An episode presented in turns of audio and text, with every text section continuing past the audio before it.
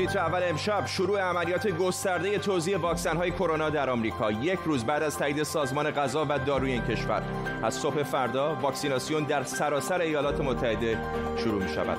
خودکشی سه نوجوان در تهران و اطراف ارومیه. هشدار شماری از روانشناسان درباره افزایش خودکشی در بین نوجوانان و کودکان. و پرسپولیس در قطر، نماینده کره‌ای حریف نهایی سرخپوشان پایتخت در فینال لیگ قهرمانان آسیا. به تیتر اول خوش آمدید.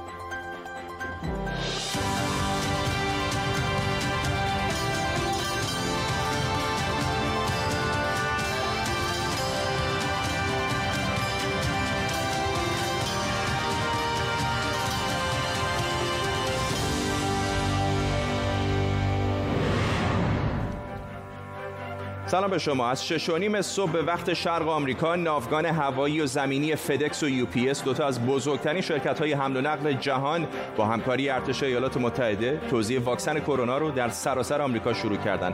از صبح دوشنبه واکسیناسیون سراسری در صد و چهل و پنج مرکز شروع میشه. قراره تا روز چهارشنبه این واکسن به چهارصد و نود و یک مرکز دیگه هم برسه. واکسیناسیون در آمریکا قراره در سه فاز انجام بشه. در فاز اول حدود سه میلیون سالمند و کادر درمانی واکسینه میشن و در مراحل بعدی سایر مشاغل ضروری مثل معلم‌ها و پلیس. توزیع سراسری واکسن کرونا فایزر در آمریکا با توجه به شرایط نگهداری و حمل و نقل این واکسن پروژه بسیار بزرگ و سخته. در طول نیم ساعت آینده با کمک تیمی از کارشناسان و خبرنگاران این خبر و خبرهای دیگر رو بررسی می‌کنیم. پیش از همه اما بریم به واشنگتن دی سی. همکارم آرش علایی از این شهر با ماست. آرش، توضیحی به ما بده در مورد این عملیات عظیم. تمام شبکه‌های عمده آمریکایی که به جریان اصلی معروف هستن امروز دوربین‌هاشون در ایالت میشیگان بود، جایی که شرکت فایزر در سردخونه‌های خودش داشت این واکسن‌ها رو سوار کامیون‌ها می‌کرد یا سوار هواپیما می‌کرد تا بفرسته به پنجاه ایالت آمریکا. آی استیفن هان، کمیسر اداره غذا و داروی آمریکا، در شبکه‌های تلویزیونی آمریکا امروز ظاهر شد و گفتش که در این یک هفته آینده دو و نه دهم میلیون دوز از واکسن دو مرحله‌ای شرکت فایزر بایو انتک رو در سراسر آمریکا پخش خواهد کرد. غیر از اون هم آقای بیل گیتس ظاهر شد در تلویزیون سی ان ان و گفتش که حاضر این واکسن رو جلوی دوربین دریافت کنه. گفت درصد ایمنی این واکسن و واکسن شرکت مدرنا و واکسن هایی که شرکت استرازنکا هم تولید کردن از نظر ایشون کیفیتشون تقریبا یکیست. اظهار نگرانی کرد راجع به اینکه فقط شصت درصد آمریکایی‌ها گفتند که حاضرن این واکسن رو دریافت کنند و بیش از نیمی از سیاه‌پوستان یا آفریقایی آمریکایی تبارها گفتن حاضر نیستن این واکسن رو دریافت کنند.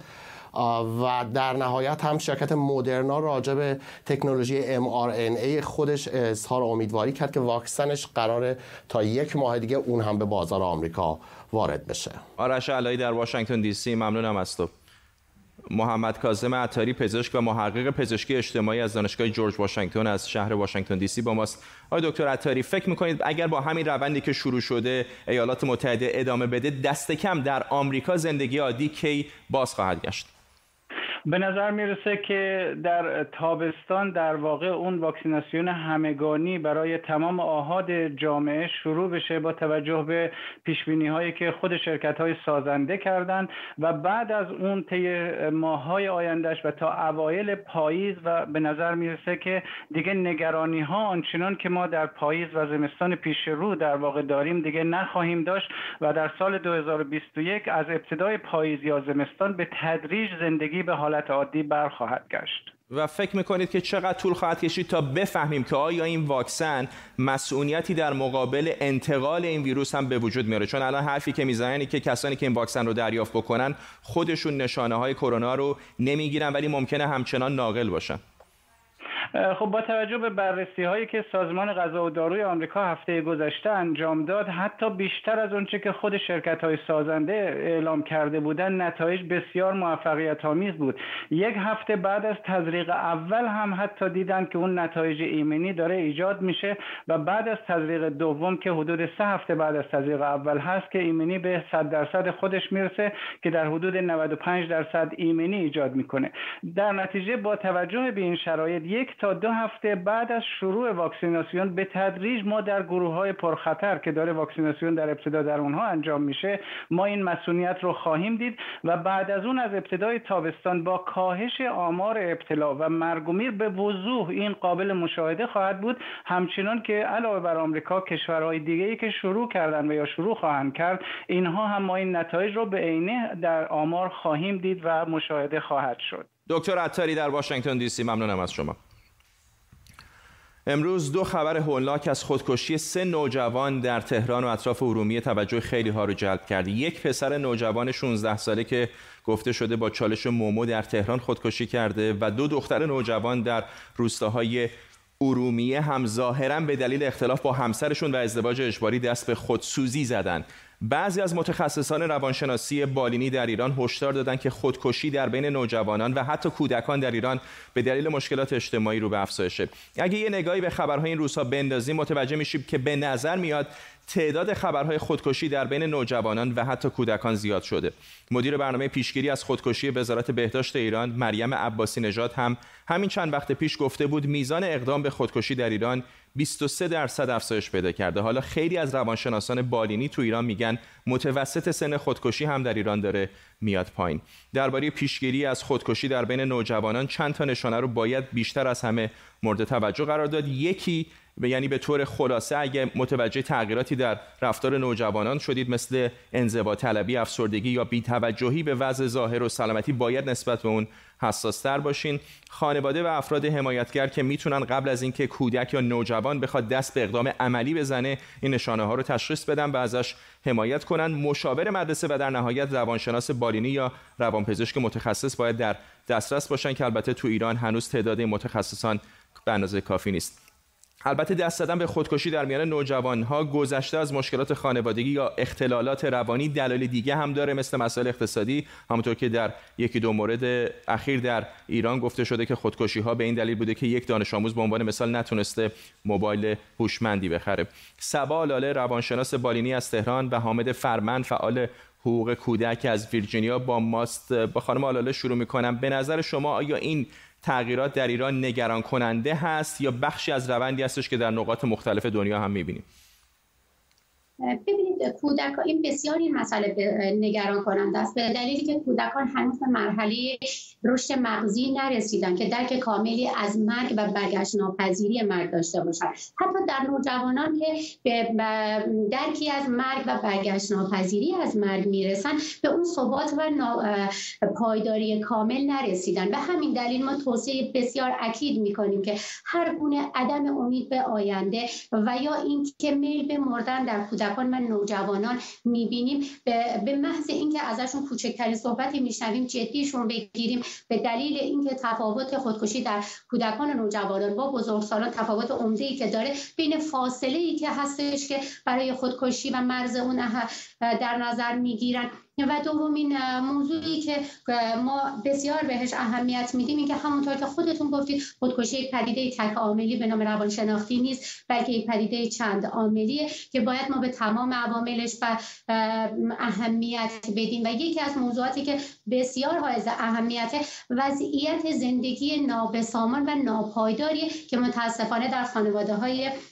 در حال حاضر در ایران هست، به دلیل اینکه وضعیت نابسامان و ناپایدار در خانواده در کودکان ناامنی ایجاد میکنه، عدم امنیت ایجاد میکنه، کودکان رو به یک عزت نفس پایین سوق میده، کودک احساس خودارزشمندی نمیکنه، مسئولیت پذیری کودک پایین میاد و کودک در این بحران احساس افسردگی، احساس اضطراب میکنه که متاسفانه پدیده احتمال اینکه پدید به نام پدیده خودکشی رخ بده هست. و ما البته همونطور که گفتید در کودکان و نوجوانان بسیار میتونیم این علائم رو شناسایی بکنیم، چون بسیار علائم علائم مشخصی دارن. تغییرها در کودکان و نوجوانان بسیار مشخص هستن که ما میتونیم از طریق از طریق خانواده و بزرگسالان این رو میتونیم اهمیت بدیم. و در مورد بعدی که باعث نابسامانی در خانواده ها میشه متاسفانه فقره، که این فقر باعث آشفتگی در خانواده میشه، یک ثبات، یک ناپایداری در خانواده ها ایجاد میکنه که متاسفانه کودکان رو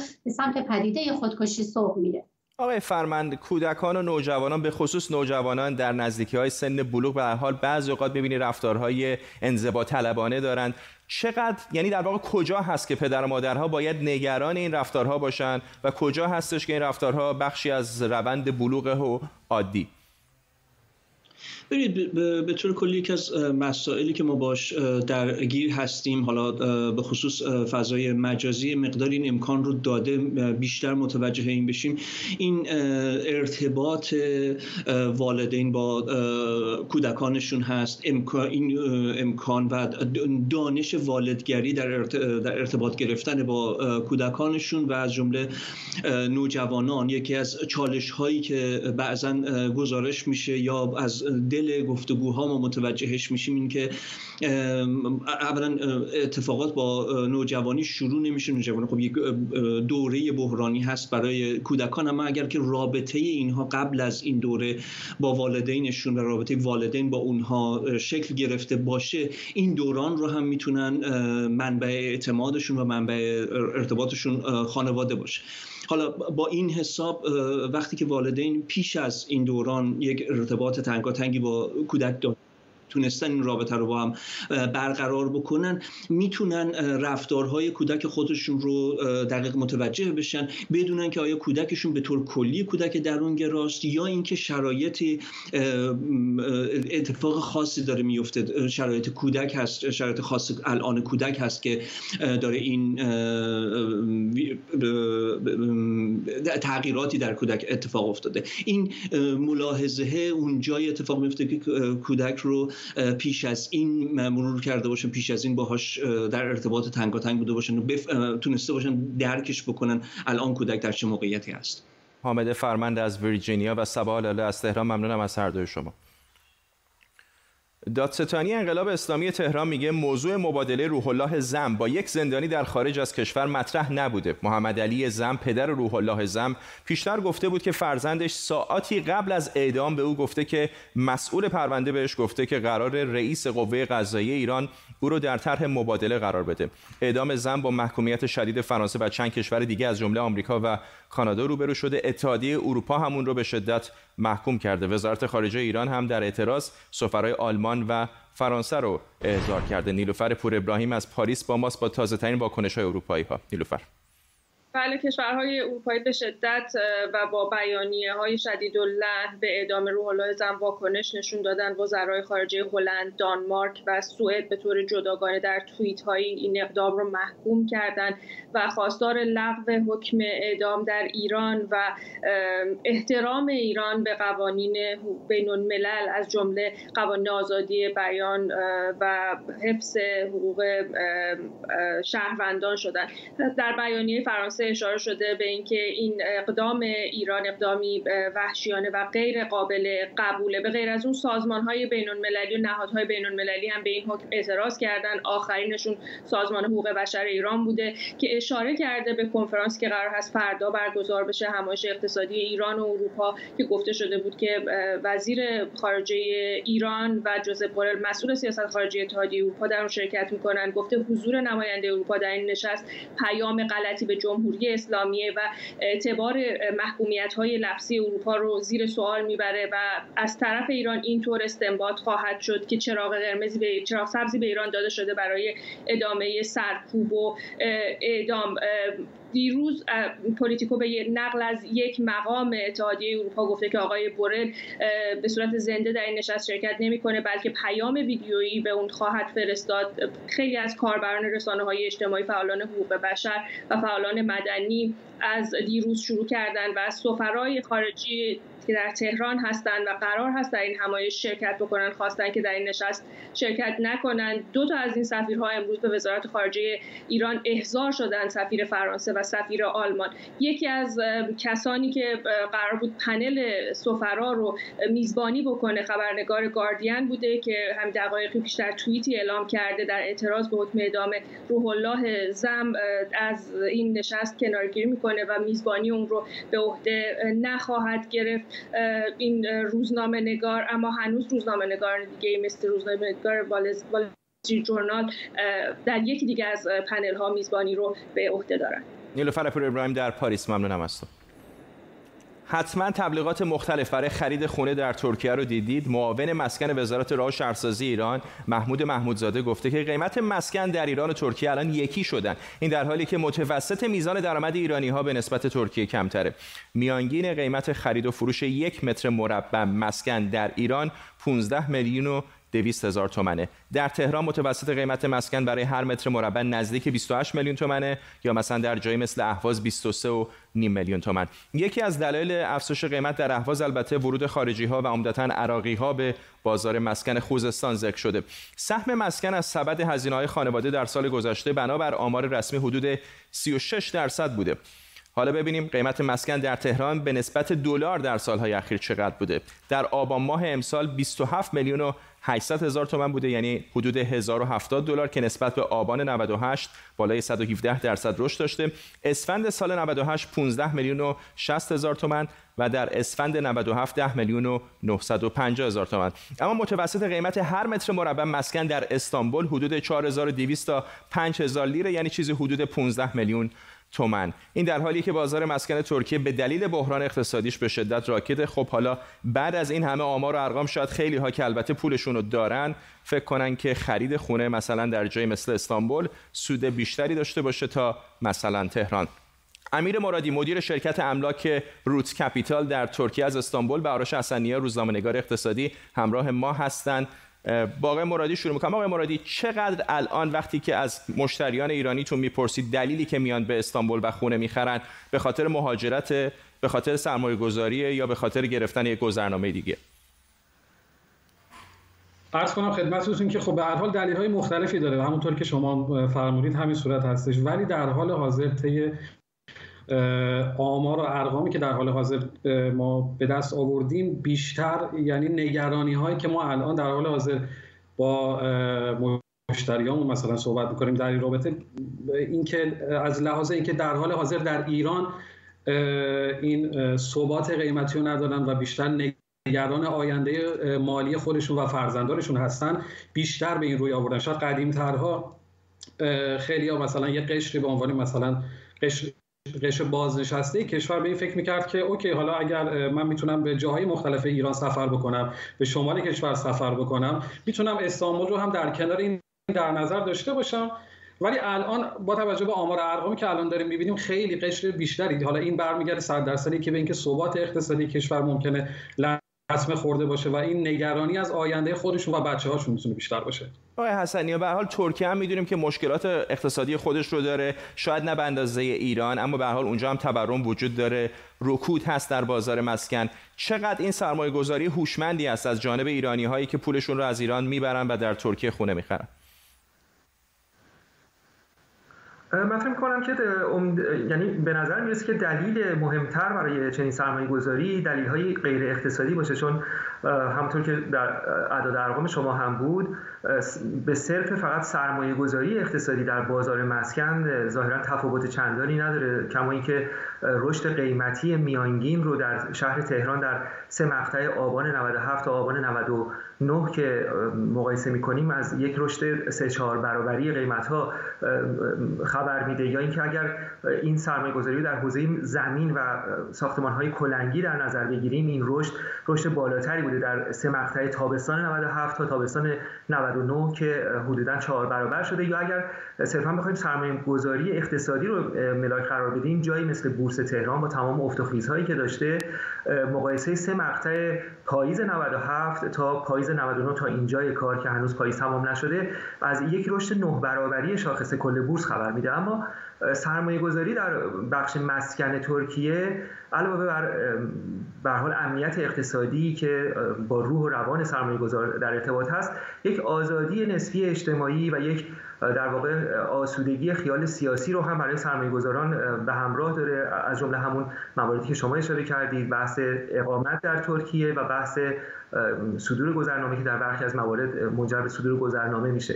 اما نکته‌ای رو که باید توجه داشته باشن سرمایه‌گذاران، همینطور که ما برابری ریال با دلار رو در نظر میگیریم، برابری لیر با دلار رو هم در سرمایه‌گذاریشون لحاظ میکنن. آقای مرادی، خیلی کوتاه میخوام از شما بپرسم، همین نگرانی ها در مورد وضعیت لیر و به خصوص الان با توجه به این شرایط کرونا که حتی سفر به ترکیه هم خیلی راحت نیست، چقدر تاثیر گذاشته روی خرید و فروش املاک ترکیه به خصوص بین مشتریان ایرانی؟ ببینید صد درصد خب بدون تاثیر نبوده تا الان، تاثیر خودش رو گذاشته، مخصوصا از تایمی که در ترکیه اعلام رسمی کرونا شد، تقریبا فوریه سال دو هزار و بیست بود. ما در سه ماهه اولی رکودی رو داشتیم، ولی همچنان آمار و ارقام اینجوری داره نشون میده که ایرانیان همچنان سردشین خرید املاک در ترکیه هستن و با این آمار و ارقام ما متوجه میشیم که درسته از لحاظ کلی شاید یه درصدی سقوط داشته، یه رکودی ما داریم در حال حاضر در ترکیه، ولی باز به هر حال ایرانیان سردنشین خرید ملک در ترکیه هستن. امیر مرادی در استانبول و آرش حسن‌نیا روزنامه‌نگار، ممنونم از هر دوی شما. اما در خبری ورزشی، حریف پرسپولیس تهران در لیگ قهرمانان آسیا بعد از یک ماه بالاخره امروز مشخص شد. در مسابقه‌ای که امروز برگزار شد، تیم اولسان هیوندای کره جنوبی بعد از صد و بیست دقیقه تونست تیم ویسل کوبه ژاپن رو دو بر یک شکست بده. بازی فینال قرار شنبه آینده بین پرسپولیس و نماینده کره جنوبی برگزار بشه. اگر پرسپولیس بتونه حریف کره‌ای رو شکست بده، اولین باری خواهد بود که این تیم در لیگ قهرمانان آسیا قهرمان میشه و برای ایران هم اولین بار در حدود سی سال گذشته است. این بازی در دوحه قطر برگزار میشه. پرسپولیس هم امروز به این شهر سفر کرده تا خودش رو برای فینال آماده کنه. همکارم رضا مهندس هم به قطر سفر کرده، یا به قول محمد رضا حیاتی به سفر قطر کرده. رضا تعریف کن که شرایط اونجا چطوره برای تیم پرسپولیس، چقدر امید داره؟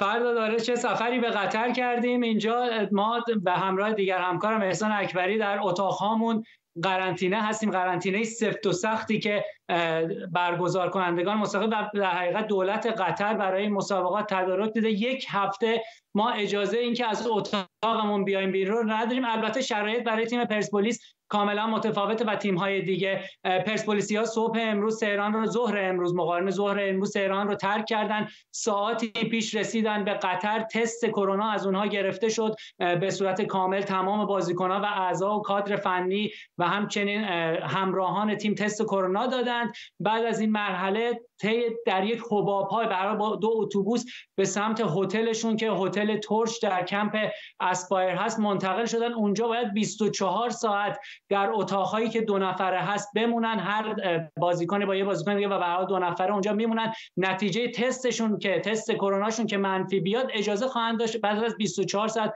از اتاقها بیرون بیان، برن سر تمرین‌ها. و همونطور که فردا بهت گفتم خیلی در حقیقت سفت و سخت گرفتن اینها، از فقط در اون حبابی که براشون در نظر گرفته شده میتونن باشن و از اون خارج نمیشن. هر سه روز هم مدام تا روز مسابقه و روزی که دوحه رو ترک بکنن باید تست بدن. پرسیدی که چقدر شانس داره پرسپولیس، پرسپولیسی‌ها و طرفدارای این تیم قطعا نمیتونن ناامید باشن. به هر حال فینال یک مسابقه بزرگ، فینال لیگ قهرمانان آسیاست. هر دو تیم برای دومین باره که راهی این مسابقه شدن در فینال لیگ قهرمانان آسیا حاضر هستند.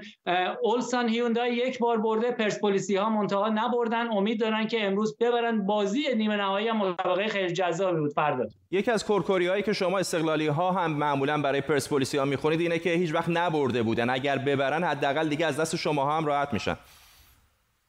البته من به هر حال به عنوان نماینده و نماینده رسانه اومدم اینجا، درست طرفدار استقلالم. احسان اکبری که توی یه اتاق دیگه است اون پرسپولیسی، ولی واقعا از صمیم قلب میگم که دوست دارم که با قهرمانی پرسپولیس همراه بشه. پرسپولیس به هر حال نماینده ایرانه. حالا شاید خیلی‌ها بگن طرفدارای منچستر سیتی مثلا دوست دارن منچستر یونایتد ببازن، حداقل اینجوریه که برای من اینطوری نیست. من که اومدم اینجا و اینا واقعا دوست دارم که پرسپولیسیا ببرن و از صمیم قلب این همه تیم سفر کرده اومده به اینجا، به قطر سفر کرده تا اینکه در یه فینال جذاب و دیدنی حاضر بشه. بله اگر ببره برای پرسپولیس در حقیقت. البته فردا فراموش نکنیم که لیگ قهرمانان آسیا پس از اینکه تغییر کرده تا حالا هیچ ایرانی اون رو در حقیقت موفق نشده که برندش بشه و به هر حال پرسپولیس میتونه این افتخار رو کسب بکنه در دومین حضورش در فینال لیگ قهرمانان آسیا، اولین قهرمانی رو ببره و اینکه با جام به تهران برگرده از قطر. اشاره کرده که شرایط تیم‌ها البته در مقایسه با مثلا خبرنگارها مثل شما متفاوت هست و میتونن تمریناتشون رو شروع بکنن در دوحه قطر، ولی به هر حال این حجم محدودیتایی که وجود داشته در سراسر دنیا تاثیر گذاشته دیگه. چطور می‌بینی بازی هم رقیب کره‌ای رو و هم پرسپولیس رو؟ فردا دقیقاً همینطوره، خیلی شرایط سختی. به اون نکته که اشاره کردیم من اینو بگم که خبرنگاری از ایران فقط دو نفر از تیم پرسپولیس اومدن، سه نفر هم به همراه تیم پرسپولیس از تلویزیون جمهوری اسلامی به عنوان کادر پرسپولیس به این مسابقات اومدن. شرایط برای اونها به هر حال یه مقداری راحت‌تر، اونها میتونن برن و مثلا منو از فرودگاه آورد گفتش که من الان از تیم مثلا اس آی پی جی جدا شدم، حالا میتونم برم خونه، ولی به هر حال شرایطی رو فراهم کردن که میتونن تیم ها به راحتی برن تمرین کنن و به محل اقامتشون برگردن. ممنونم از تو رضا محدث در دوحه قطر در قرنطینه در هتلش. قبل از پایان برنامه برای چند لحظه میتونیم بریم به فلوریدا، تصاویر زنده داریم از پرتاب موشک اسپیس اکس که قرار بود حدوداً نیم ساعت پیش پرتاب بشه. گمان میکنم به دلیل مشکلات جوی این پرتاب به تأخیر افتاده. گفته شده که تا چهار دقیقه دیگه پرتاب خواهد شد. میدونید که هفته شلوغی بود در زمینه فضایی، هفته پیش هم یکی دیگر از موشک‌های اسپیس اکس دچار حادثه شد. به این ترتیب فعلا میرسیم به پایان تیتر اول امروز، اما برنامه‌های ایران اینترنشنال ادامه داره و فردا هم با تیتر اولی دیگر با شما همراه خواهیم بود. تا موقع بدرود.